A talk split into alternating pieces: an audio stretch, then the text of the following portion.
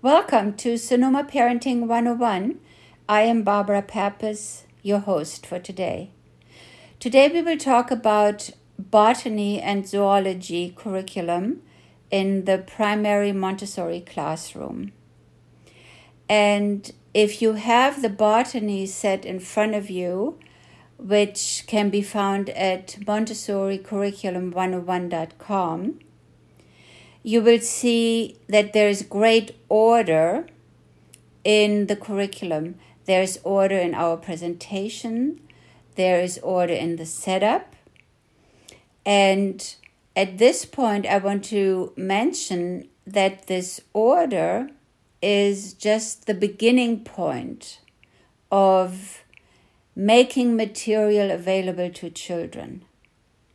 We just want to have it available so that we can observe and see if they are very interested, if they're curious about sprouting beans or any gardening project. Are they interested in fish or birds?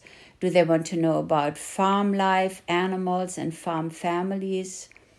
And then we dive into depth. We present more, let's say fish or birds there are literally thousands of examples available, and these PDFs are just really the very first beginning of starting in an orderly set with a presentation of the parts of the tree or the fish, the birds, the flowers, and so forth. So please keep that in mind when you uh, look at the sets that observe your child or your classroom, the children in your classroom, and be very aware of any interest that they have. And let's say, again, as an example, the frog. The frog has a very interesting tongue, but it is not part of the presentation cards. Or the fish with the gills and gill coverings it is not really part of the set with the presentation cards. But of course, it exists, and of course, it has meaning. So, somewhere we just had to draw the line and say, these are the fundamentals, we make them part of the set, and communicate to all educators, parents, and teachers that it is incomplete, and yes, you do have to provide from here. So, with the zoology, the first set we follow the tree of evolution for vertebrates. That will include the fish, the amphibians, reptiles, birds, and mammals. And after that, we will have more of a fun garden spring set that includes the grasshopper, the butterfly, farm animals, and farm families. Who was first, the egg or the hen? And pets. So, I said it earlier, but I want to circle back to the importance of the cultural subjects. That is what we have here at Montessori Curriculum 101. We present cultural subjects botany, zoology, geography, peace education, and refined handbook. And built into all these presentations is a huge amount of language skill, vocabulary, again, if you have the botany set in front of you, I never counted it, but there are literally hundreds of words presented to the children uh, to increase their vocabulary, to increase their language skills, to increase their penmanship, their fine motor skills. And of course, this is a process over a long time, probably over a couple years or so. Now, it is important to keep in mind that if a child is not interested in the bean sprout, or he or she is not interested in the fish or the birds, then so be it. No problem. They will be interested in something. So don't force the vocabulary or any facts or knowledge of the leaves that they are not the least interested in. Don't force it down, you know, on them. Present something else. Walk around the home or the classroom, go on a nature walk. Uh, just present with the cultural subjects as as a teacher i don't think that i teach it i make it available i introduce it and i observe the children and see how it goes from there like right now in the classroom we have a huge burst of refined handbook we made it available the children gobble it up like candy everyone everybody wants to sew and learn new stitches and make a placemat or a purse. And then we introduced the braiding. Some children literally didn't want to do it. Others want to braid more and more and different yarn. And of course, that is very natural. We can all relate to that.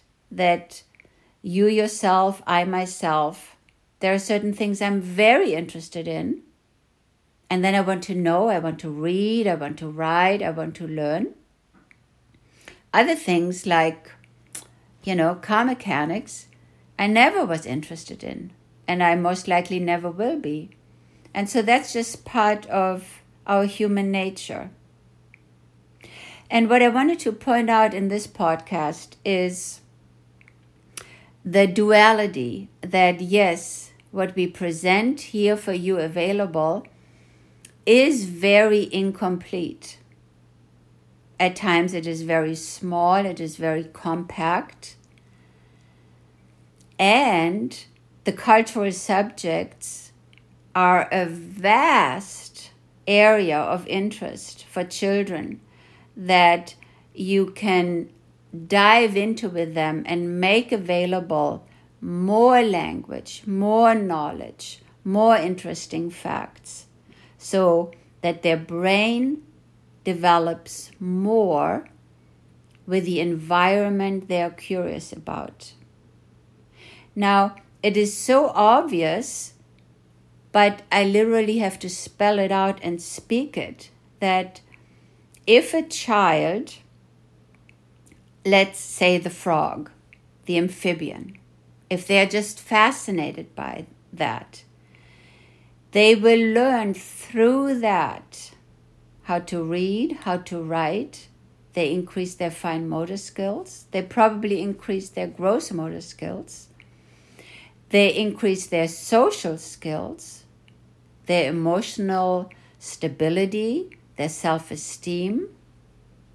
And it's like one little pebble, one little snowball turns into a bigger rolling avalanche. And while they learn something about the amphibian, um, maybe the farm comes along or the parts of the plants or something on a continent. They find something in Australia or Asia or North America. And so it's like a delta, it just widens and they're more interested. Oh, this is undersea life and um, all of a sudden they want to know about whales and sharks and octopus and uh, whatever it may be. Never get hung up on the fact that they're not interested in certain things or that whatever they really want to know has that particular meaning. What has meaning is that they develop a love of learning that they become very competent young adults who look around their environment with confidence and say, Yeah, I've seen that. I know what that means. I know what the bark is, what roots are, what a sprout is. I know the stages of germination.